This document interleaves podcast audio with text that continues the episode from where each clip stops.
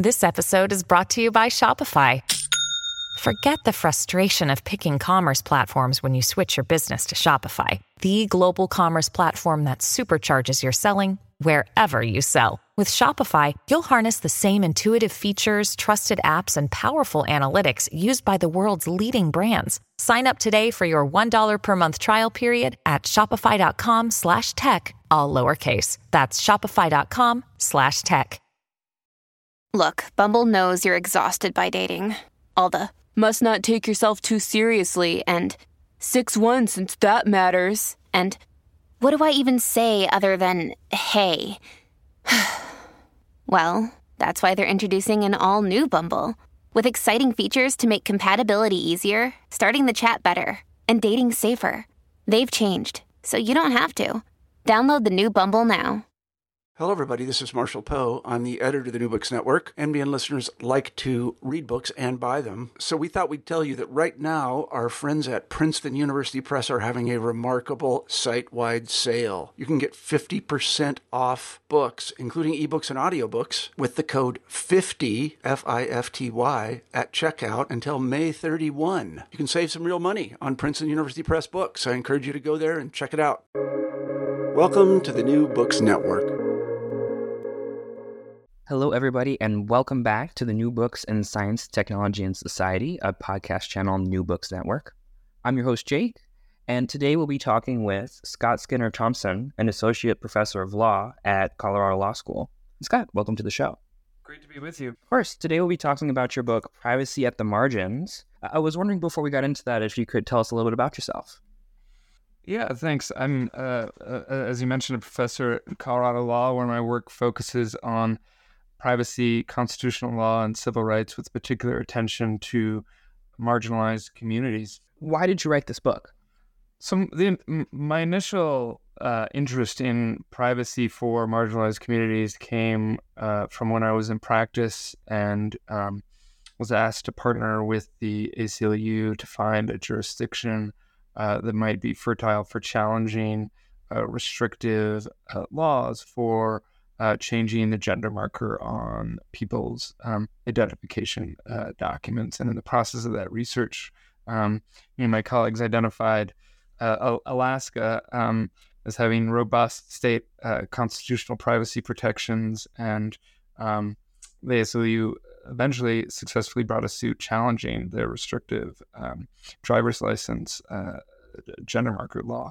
Um, but through that work, um, I began to uh, become more interested in the ways in which um, our administrative systems uh, e- either exclude or uh, over surveil um, and, and through exclusion make extremely transparent uh, the lives of different marginalized uh, communities. Could you tell us what the title of the book means and how that relates? There's a bit of a t- double entendre in the the um, the the title it, it, it's it's meant to capture that privacy for marginalized communities is particularly important, but also gestures to the fact that privacy um, has marginalized itself or, or, or, set aside as being a, a right of significant importance. Longtime listeners of this podcast have seen privacy through different facets. What does privacy mean for you and in the context of this book?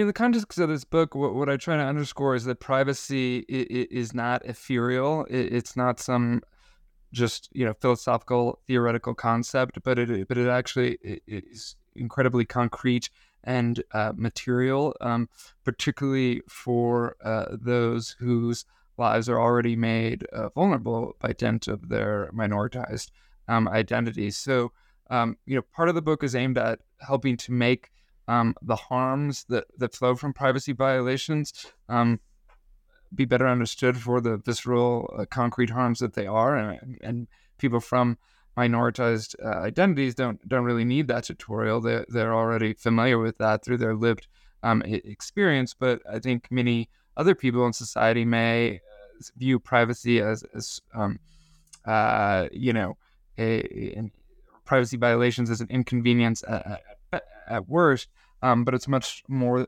than that for other communities. How I think about privacy is also that it's not just uh, sort of passive, that those who care about privacy are actually actively engaged in an expressive activity that uh, is designed to one reduce harm, uh, to reduce the harms that flow from surveillance, but also communicate to uh, the world uh, that they care about their privacy and that they're trying to resist surveillance um, uh, structures. What do privacy violations look like for minoritized populations? Well, they they can. I mean, there there are many examples I could talk about, and I'll, I'll just take a, a, a, few. I mean, building off my um, initial interests, um, you know, in, in, privacy for for queer communities. I mean, there there's a long history of whether it be people's sexual orientation or non-normative uh, gender identities being outed uh, by um, individuals, by the government, and then that information being used to um, to marginalize those groups, whether it be you know uh, firing them or, or, you know potentially direct violence uh, against that against them, and so um, uh, you know, and, and and sometimes that violence is perpetrated by uh, other members of society. Sometimes the outing. Um, you know, leads to social stigma and, um, you know, self harm. And there, there's some really powerful examples from the case law, for example, where a, a police officer outs. Um, finds two two boys engaged or, or teens engaged in sexual um, uh, consensual sexual relations together in a car and threatens to out that information to one of the um, family members of, of one of the teens um, and the teens en- ends up uh, committing suicide as a result of that threat. Um, other examples uh, include the over policing of uh, communities of color, uh, Black people, uh, Hispanic people, people um, Muslim faith, um, and that over policing I- inevitably, um, because they're being watched more, leads to more encounters with the carceral system, uh, which of course is, is, itself a harm, but also more direct violence from the carceral system. How do current privacy law and legal theories fall short of protecting these minoritized individuals? privacy violations are not e- equally borne by us all, and that the law should be more attentive to the ways in which we're not all similarly situated to exposure to the harms from privacy uh, violations and how our laws are set up to basically protect those that already have the means to build their own privacy walls, whether that be literally physical walls or technological uh, uh, barriers to, to keep their information secret. So, for example, one uh, uh, uh of the major flaws with much of privacy doctrine historically has been uh, this rule, sometimes referred to as the third party doctrine or the complete secrecy doctrine, which provides that once your information is shared with another or exposed to the public, you more or less, and I'm simplifying here to a degree, more or less uh, lose all privacy protections and then other private individuals, corporations, or the government have free license to observe you or take that information you've uh, disclosed and otherwise share it. So what that means is that if you are able to, you know, build big walls around your house, then, you know, you can do what you want on your property and not be observed. Conversely, if you live your life in public because you are housing insecure or, you know, you live in a dense community because of economic uh, precarity, uh, a housing project, um, what what have you, then you you sort of have no privacy rights uh, to begin with, which in turn uh, permits the government to conduct more surveillance of you and, uh, as referenced earlier, enmesh you in, for example, the criminal justice system. I was wondering if you could expand a little bit on that last point. In the book, you talk about how um, especially individuals who are needing of aid from the government, are surveilled more than the rest of us. I found this a really powerful example, and I was wondering if you could share that with the readers, listeners. Yeah, and, and that point, you know, is, is really one that's been underscored by Khiara Bridges and uh, Virginia Eubanks, who who demonstrate in the context of government services, you know, in order to get a service or, or some small benefit from the government, many uh, people are forced to provide uh, a whole host of information about themselves. Sometimes this comes in, in the form of just filling out forms. Sometimes it comes from invasive questions from social workers and, and medical providers. Sometimes it comes in the form of, of home vis- visits um, from uh, social services that, that are seeking to, you know, make sure that you are uh, not living with more people than you're supposed to be living with, or um, don't have more um, resources than you uh, purport to have. And what that does is means you're once again having to share a whole bunch of information, which in and of itself can be quite dehumanizing, particularly when, for example, you're you know you're having the government literally come into your home, seeing how you live, or ask you invasive questions about your sexual uh, health history. Right, that in and of itself is a, a, a huge harm, and so those that are at the margins of our society have to endure these kinds of invasions, um, not as the exception, but more as the rule. So, in your book, you proposed some possible ways forwards. One of them having to do with the First Amendment. I was wondering if you could explain that. Yeah. So the the, the First Amendment um, I- intervention is is really designed to help with the the problem we were just discussing about uh, the lack of privacy in, in, public. And so part of the reason why um, courts have said that well, once you have uh, disclosed information or go into public, you have diminished privacy rights is based in part on the First Amendment and the idea that well we like to encourage the sharing of information in society and allowing that information to be shared actually serves democratic purposes um, and is part and parcel of our First Amendment tradition of allowing for the exchange of speech and the exchange of uh, information. And, and, you know, and sometimes that's been put to really productive uses. For example, recording of police officers in public space has been deemed protected by the First Amendment. And, and I, I, I think that's absolutely uh, correct that there is First Amendment value in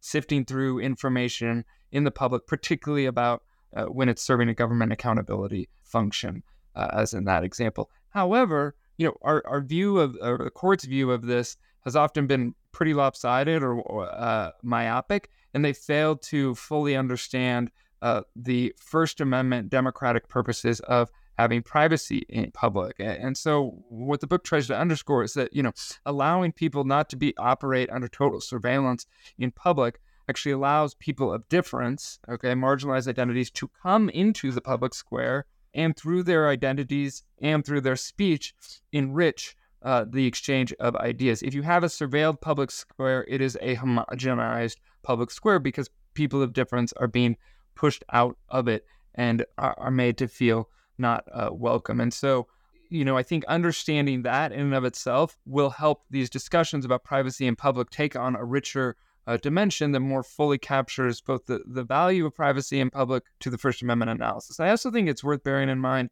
that sometimes, not all the time, but when people are engaged in efforts to maintain their anonymity or keep some aspect of their identity private, in in public, they are actually communicating something to the outside uh, world. So when someone wears a hoodie, uh, a head veil, or, or refuses to disclose, you know, information about their sex assigned at birth, for example, in the public uh, square, they are uh, performing privacy, right? They are engaged in an act of situated privacy, and that performative act is understood by the government as communicating something, and that's why the government responds with suspicion to people who try to exercise privacy in public. So they understand that something's being communicated, but they react to that with suspicion and additional targeting. So I think a strong argument can be made that acts of privacy in public are expressive themselves, communicate something to the government, and therefore should be understood as a kind of symbolic conduct, okay, or expressive conduct that is entitled to First Amendment protection in the same way that burning a flag okay is communicates something and is covered by the first amendment you know trying to physically obfuscate your body is communicating something about your values uh, and your views on surveillance and therefore it should be uh, covered under uh, the first amendment as expressive. Does this relate to performative privacy at all? Yeah yeah absolutely. I mean i think that's an, an example of uh, performative privacy that that when people take efforts to keep information about themselves obscured, they're not only functionally trying to uh, to achieve that goal, but they're also performing something or communicating something uh, outward. And this gets back to what I mentioned at the outset of our conversation, which is that privacy is not passive, right? It, it's actually an active right that people uh, engage in with uh, great intentionality. Now, I'm not saying that everybody who, you know, wears a hoodie is thinking, oh, I want to maintain my privacy when they go out in public. But I will say that oftentimes the government or surveillors respond to it, okay, with suspicion, view it as expressive. And under First Amendment doctrine, uh, the government's reaction is, is, is, of great relevance in determining whether or not something is expressive and, uh, and therefore um, protected how can constitutional law empower the government to regulate private party surveillance? We've talked a lot about how the government can surveil individuals, but I'm curious also about the private sector. Yeah, great question. So, I mean, this, this, you know, it, it, and, just to contextualize this discussion a little bit, right? You have companies like uh, Clearview AI who are scraping the internet for people's faces to help train their um, facial recognition uh, software. And they say, well, look, this information's been exposed to the public. People put their photos on the web, and therefore it's a free game under the First Amendment for me, Clearview, to harvest it and do what we want with it. I think that consistent with the First Amendment, regulation of that practice will be on stronger footing once we understand the ways in which privacy advances First Amendment uh, goals. And so, understanding that privacy serves these important democratic, expressive functions will serve as a defense when the government tries to justify its regulation of companies like Clearview. It can say, look, you know, it, it may be that having access to public information serves a First Amendment goal, but that's not the only First Amendment uh, interest at play, and our regulation of you is justified by the compelling government interest of protecting this privacy, which in turn is a First Amendment value. So, what are some alternative legal theories that are better than what we currently have in place today to help protect privacy? Well, I, th- I think that my two main in- interventions are um, understanding privacy's direct expressive value, as we've been talking about, and understanding privacy's ability to mitigate concrete uh, harms. Uh, you know, in the book, I, I draw out um, from constitutional law examples of where, when those two things are present, uh, litigants have had much more success in protecting their rights. So those are the two like principal theoretical and legal uh, interventions. Does this relate at all to informational privacy as well? It's a good question. I mean, I think we've been talking a lot about privacy in, in public, but by that, it, it usually refers to privacy in public space. But informational privacy, which is often understood as information about someone, um, that can be disclosed suffers from the same uh, doctrinal footholds, right? Like if you've shared, even if it's not about your physical location in public space, if you've disclosed your HIV status to uh, someone, then or, or with it among certain intimates in your life, then you know under traditional privacy theory that your privacy interest in that information is decreased. I think understanding the ways in which that information is material and, and concrete can really help create better informational privacy protections under the due process clause vis-a-vis the government. I'm also acutely interested in the ways in which informational privacy claims in tort law have been, uh, for those of marginalized communities, have been devalued in the courts uh, of law. And so the end of the book focuses on uh, what I see as unequal application of privacy tort law to uh, marginalized um, uh, groups. Um, and, and the reason for that is both the requirement for complete secrecy in the information, which we've already talked about, but also, I think, a misapprehension among courts and societies of the degree of harm that is being suffered when that information is uh, disclosed, right? Like information that may seem banal to a person of privilege is really acutely significant to those ha- that have the less social means to absorb the costs of any privacy violation. And, and sort of counterintuitively, though people of privilege for example, celebrities are under tort law supposed to have diminished privacy protections. What we see in the cases is that people like Hulk Hogan, right, that have profited from exposing information about themselves succeed more readily in their privacy tort suits than people from marginalized identities um, who have, you know, similar information for example, in this example, their sex lives exposed. Would you mind expanding on that a little bit more and giving a concrete example?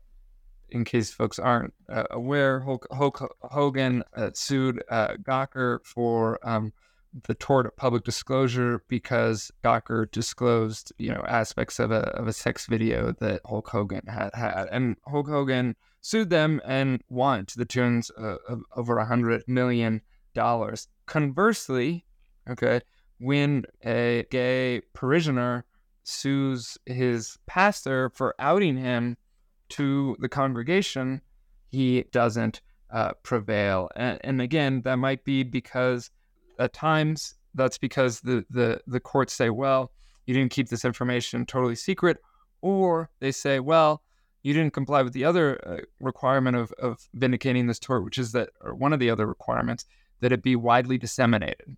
I suggest that that requirement needs to be contextualized a little bit because what's widely disseminated to you know in this example the parishioner I was talking about is his community that that that church right? And that may not be the whole world right? It may not be Gawker it may not be a giant website but you know it's wide enough uh, for the harm uh, to uh, occur which is to say that these requirements need to be there needs to be some gradation injected into them to uh, consider the social context of each individual. And for minoritized people or marginalized people, you know, it may not always be that like it has to be disseminated all over the internet for the harm to occur. Scott, thank you so much for coming on the show today. It sounds like a great book. Thanks so much for having me, Jake. Really appreciate the opportunity to share my thoughts. Of course, if people want to find out more about you or find the book, where can they go? The book is you know available at any major um, online retailer, but um, you know your local bookstore may may have it as well. Great, thanks again. Thanks so much, Jake.